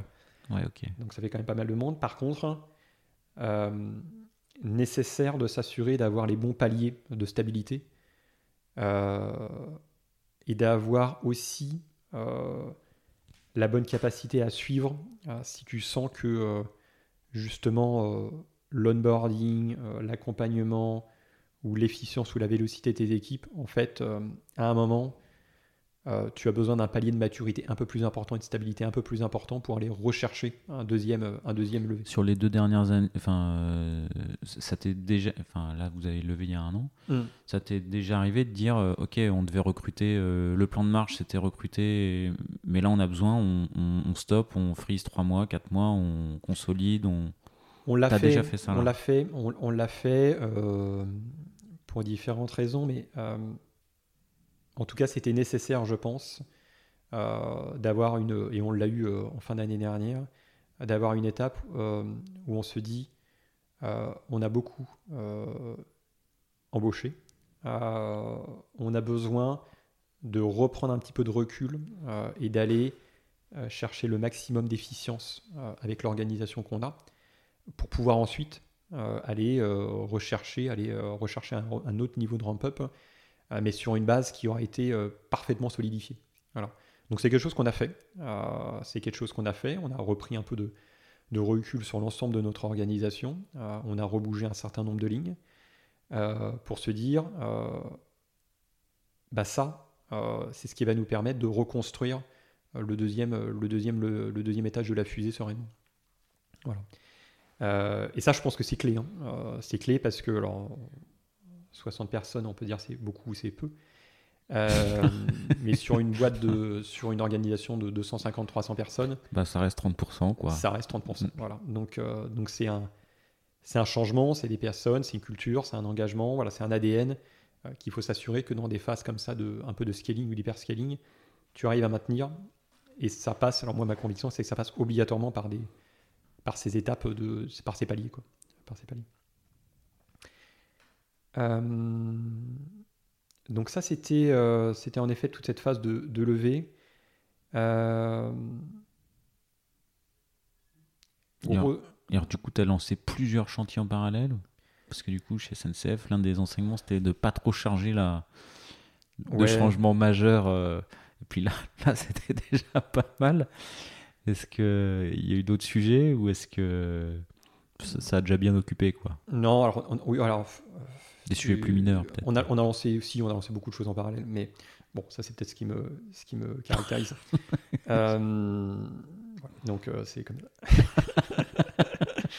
non, euh, c'était de se, euh, au début, c'était de se dire, dans les grands grands enjeux, c'était de se dire, ce qui allait prendre du temps, c'était les sujets d'ADN ou de culture. Donc c'était comment est-ce qu'on fait en sorte que euh, d'impulser progressivement, alors moi ce que, ce que j'appelle, et qui fait toujours un peu peur quand je le dis, de pomme, mais cette culture du changement continu, euh, c'est-à-dire, euh, moi ça me semble sain d'avoir des incréments de changement d'organisation réguliers, ciblés, une fois que tu as atteint en 6-9 mois l'objectif avec le change ou la transfo que tu avais tu avais, besoin de, avais besoin de mener, tu, en, tu es capable d'en remettre un derrière.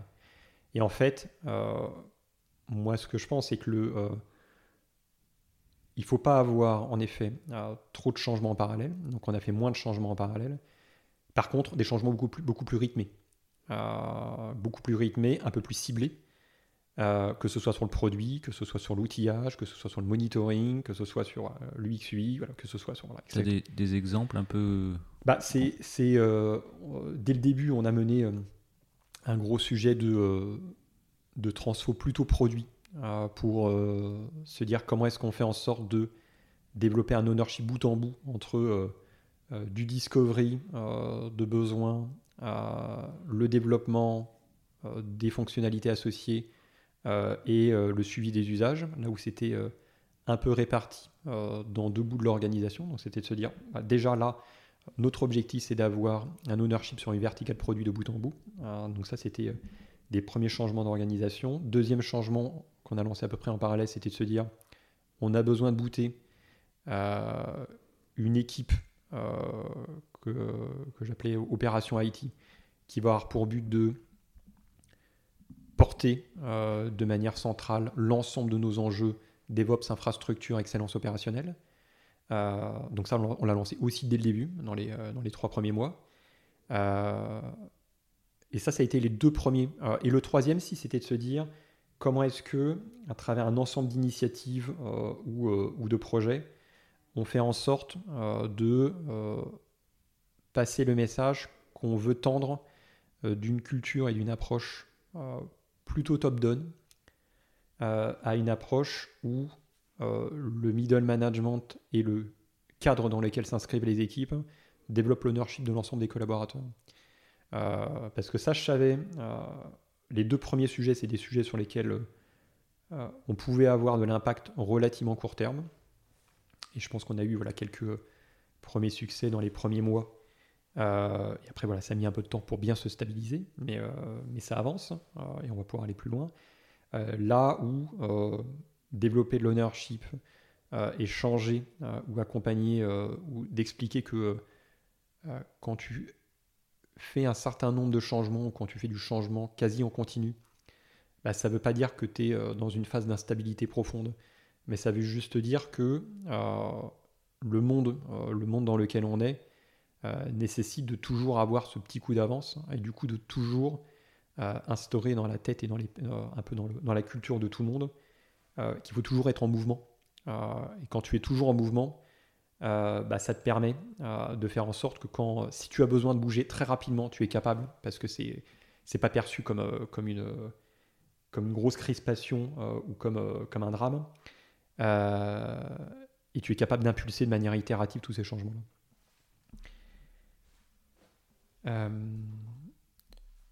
Voilà. Et peut-être peut-être dans les derniers dans les derniers, dans les derniers grands moments. Euh, parce qu'aujourd'hui, ce que je te disais, c'est que euh, euh, d'un point de vue organisation, transformation, technologie, produit, il y a eu un super chemin qui a été parcouru et voilà, je suis très fier de ce qu'on a pu faire avec l'ensemble des équipes. maintenant, il y a deux grands enjeux sur lesquels on va devoir et on va mettre plus de poids du corps dans les, prochaines, dans les prochains mois c'est euh, tout ce qui va tourner autour de la data et l'IA. toutes les boîtes, euh, tout le monde en parle. Euh, c'est un peu le buzzword depuis quelques mois maintenant. il faut être très vigilant parce que dans le domaine de la santé, bah, évidemment, quand on parle très réglementé. c'est très très réglementé. Puis c'est de la donnée ouais, sensible, voilà. Donc ça, on est particulièrement attentif à ça. par contre, comment est-ce que euh, l'IA permet euh, toujours et encore euh, de faire en sorte que nos professionnels de santé puissent consacrer plus de temps au temps médical, au temps avec leurs patients, et moins de temps sur de l'administratif, sur leur logiciel, bah, il y a des vrais leviers sur lesquels l'intelligence artificielle peut amener, peut amener de la valeur, et c'est ce sur quoi on s'efforce à travailler, tout comme c'est quoi les use cases euh, déjà imaginés? Bah, Les use cases, euh, euh, je vais pas tous les dire, mais mais il y, a des choses, il y, y, a des choses assez standards et assez assez classiques qui sont comment est-ce que tu fais en sorte typiquement de pouvoir retranscrire une, une, téléconsultation ou du vocal en texte, d'être capable de le structurer, de compléter un dossier patient, euh, de manière quasi automatisée, ou des choses comme ça. Est-ce que euh, ça peut te générer ton ordonnance à la fin? Ça pourrait, ça pourrait. En, fait, après, il faut, faut, faut, jamais, faut jamais oublier que euh, le logiciel est une aide, une simplicité, amène de la fluidité. L'expertise et la compétence restent et restera chez le, professionnel de santé. par contre, notre rôle, c'est comment est-ce que on lui facilite tout ça. Euh, et la santé, comme tu le disais, la santé c'est très réglementé. Euh, la santé, euh, c'est un écosystème qui est très complexe. donc nous, notre rôle, c'est comment est-ce que, à travers la data, à travers l'IA, à travers la technologie ou l'ensemble des innovations, on arrive à, à, simplifier abstraire un peu toute cette complexité-là. et ça, c'est et ça, c'est ce qui est sympa et c'est ce qui, je pense, est au-delà de l'IA pour qu'on est, euh, on, peut, on peut tester aussi sur amener euh, un levier d'efficience euh, dans nos équipes de développement ou de leur simplifier ou d'accélérer les développements. il peut y avoir aussi des vecteurs là-dessus. L'IA au service de... Vous allez utiliser, enfin, vous... utilisation de chat GPT par les devs Ouais, on teste, on teste, on teste, on teste parce que sur les sur les tests notamment. Sur les tests, sur sur euh, tu as pas mal de, de boîtes comme, Git, etc., qui, euh, euh, sur la façon d'accélérer les, les, développements, il y a des choses qui, qui se façonnent un peu partout. globalement, tu, tu, vois que quasi toutes les solutions un peu du marché essayent de mettre leurs petits, leur petites solutions d'IA dedans. ça a plus ou moins d'impact, plus ou moins d'intérêt. par contre, le plus important, c'est de se dire, voilà, la technologie est là, et c'est ce qu'on se dit, la technologie est super accessible et relativement simple à, à utiliser. maintenant, c'est quel est le bon cas d'usage et non pas juste l'innovation buzzword qui va me permettre de euh, de raconter sur le marché que j'utilise ChatGPT, euh, mais qui a un impact quasi, quasi inexistant à la fin pour l'utilisateur. Euh, et la data, la data, ça fait, quand, on parlait de, notre ambition, toujours mieux comprendre le comportement de nos utilisateurs, toujours mieux comprendre l'impact des fonctionnalités qu'on délivre, c'est des choses qui paraissent, euh, qui paraissent, je pense, maintenant pour des euh, organisations ou des boîtes produits, on va dire, digital natives assez, assez classiques ou assez standards, mais sur lesquels on a impulsé, nous, un, gros travail dessus. parce que c'est ce qui fait que derrière, tu as le bon focus dans un secteur de la santé qui peut vite t'amener à te disperser. parce que tu peux vite amener à, à, de dire bah tiens j'aimerais bien travailler sur les hôpitaux, mais aussi les maisons de retraite, mais aussi les cabinets libéraux, mais tiens, mais il y a aussi les centres de santé, mais tiens, il y a aussi la médecine du travail, et qui ont chacun ou chacune leur spécificité.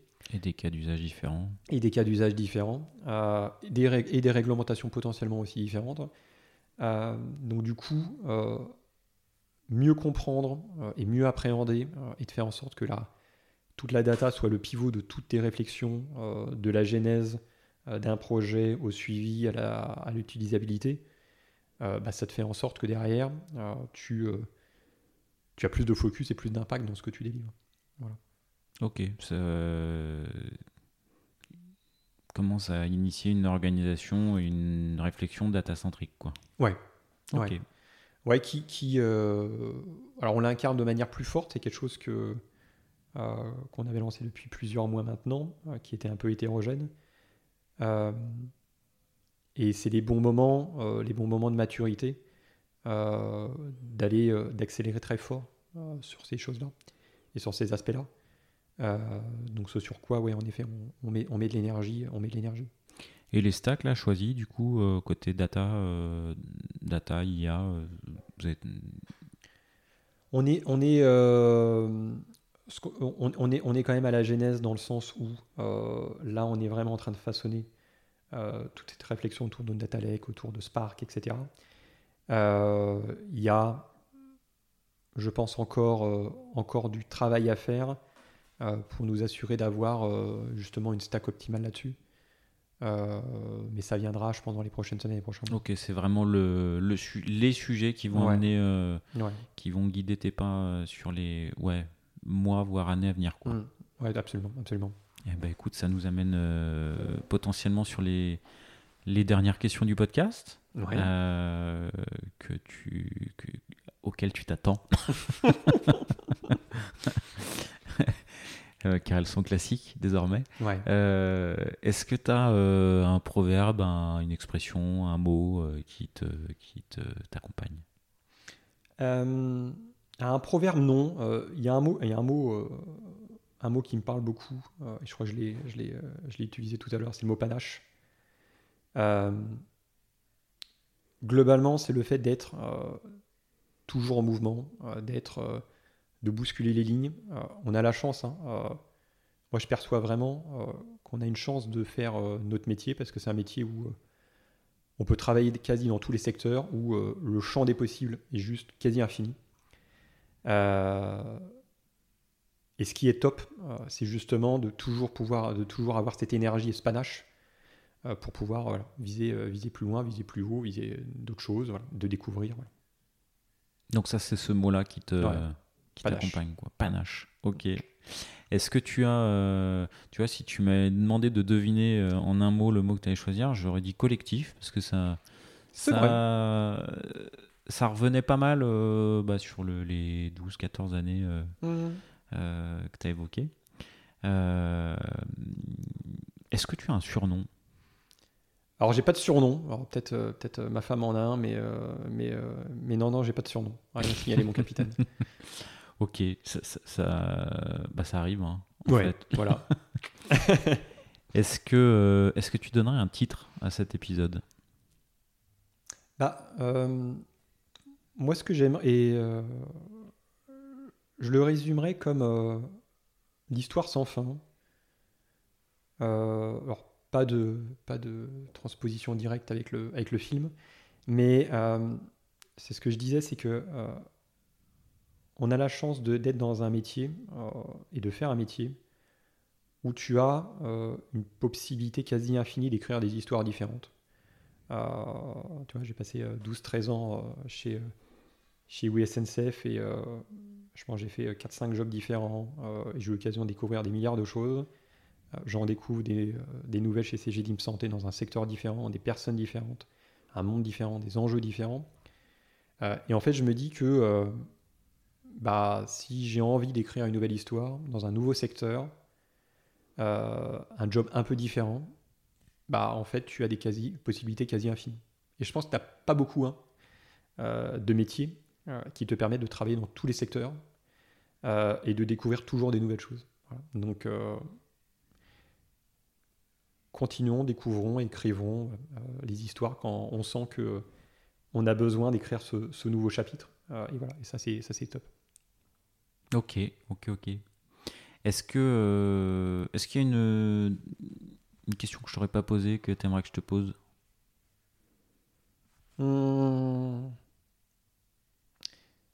Hmm. bah, tout à l'heure, tu disais que tu étais rien à voir, mais du coup, tu, étais, tu, tu étais fan de sport. Euh, tu aurais pu me dire, mais du coup, euh, Romain, euh, toi, le, sport, le running, qu'est-ce qu'est-ce qui te passionne derrière Et je t'aurais dit, ou je te répondrais, alors j'ai eu l'occasion hein, ces, ces 5-6 dernières années de faire une, une, quinzaine, de, une quinzaine de marathons. en, 5-6 ans, tu as fait 15 marathons? Ouais, à peu près. T'en courais deux par an? J'en courais deux par an et puis j'ai eu, euh, voilà, c'est aussi dans les, je fais pas que des choses, euh, des fois quelques trucs un peu loufoques. Euh, il y a trois ans, j'en ai fait trois en, un mois et demi. bon, après mon corps, il a mis un petit peu de temps à s'en remettre. Ça fait mal aux genoux? Ça fait un petit peu mal à l'ensemble du corps. Mais par contre, ce qui est, ce qui est, j'en ai fait un seul. C'était en 2002 ou 2003 et je, j'étais jeune. Et euh, je m'étais blessé euh, au genou, je m'étais pas entraîné pendant trois mois et je suis allé courir trois jours avant pour voir comment ça allait. Et ça, ça tenait. J'ai fait le marathon, puis je suis ressorti blessé. J'en ai jamais refait. Ah bah voilà, tu vois, tu vois. Et tu vois, ce qui, ce qui est, euh, il y a une, une super transposition, je trouve, dans, moi, dans la façon dont je perçois le, sport et, le marathon notamment. c'est la distance à partir de laquelle L'entraînement euh, aide évidemment. Euh, par contre, il y a une partie de, mental, euh, entre marathon et après des courses un peu plus longue distance, hein, où le mental joue sur la dernière ligne droite une, une partie peut-être aussi importante, voire plus importante que le, que le physique. et tu te rends compte que quand tu, quand tu écoutes ton corps, tout comme quand tu écoutes et que tu crées ton, ton collectif, euh, quand tu écoutes ton corps et quand tu arrives à l'appréhender et le connaître quasi par cœur, euh, bah, il est capable de faire des choses justes euh, que quand tu ne l'as pas fait, tu te dis que c'est que c'est pas possible. et, c'est ça, je pense que le un peu le fin mot de, de ce podcast que j'aimerais que tout le monde retienne, c'est que et tu avais raison sur le mot, j'aurais pu dire le mot collectif c'est que euh, à partir du moment où euh, tu euh, arrives à forger ce collectif dans lequel tu as toi une confiance aveugle, donc tu, tu, te démènes pour ce collectif-là, et qui te le rend en retour, à partir de là, tu as fait 80% de, de, ton chemin. Et après, tout ce qui, d'un point de vue projet, innovation, tout est possible parce que tu as cette base, cette base. Et les moments de difficulté, et tu en as toujours, bah, tu les surmontes, parce que tu les surmontes, parce que tu es passé par, par cette étape-là. Et c'est marrant, tu as choisi un sport très individuel. très bonne remarque. Pour se dépasser, quoi, effectivement. Eh bien, écoute, merci. Avec plaisir. De, d'être, euh, d'avoir accepté l'invitation et puis d'avoir partagé. Et puis, euh, plein de bonnes choses pour le gros chantier. On a compris, euh, très orienté data IA dans les mois, voire plus que mois à venir. Eh ben, merci beaucoup.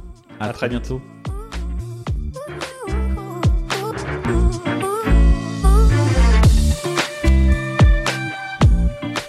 L'épisode est terminé, j'espère qu'il vous a plu et si c'est le cas, c'est le moment de prendre deux ou trois secondes de plus pour euh, deux ou trois clics. Un petit clic pour un pouce bleu euh, ou un petit clic pour un partage aux copains ou un petit clic pour vous abonner euh, et ne pas rater le prochain épisode. À très bientôt.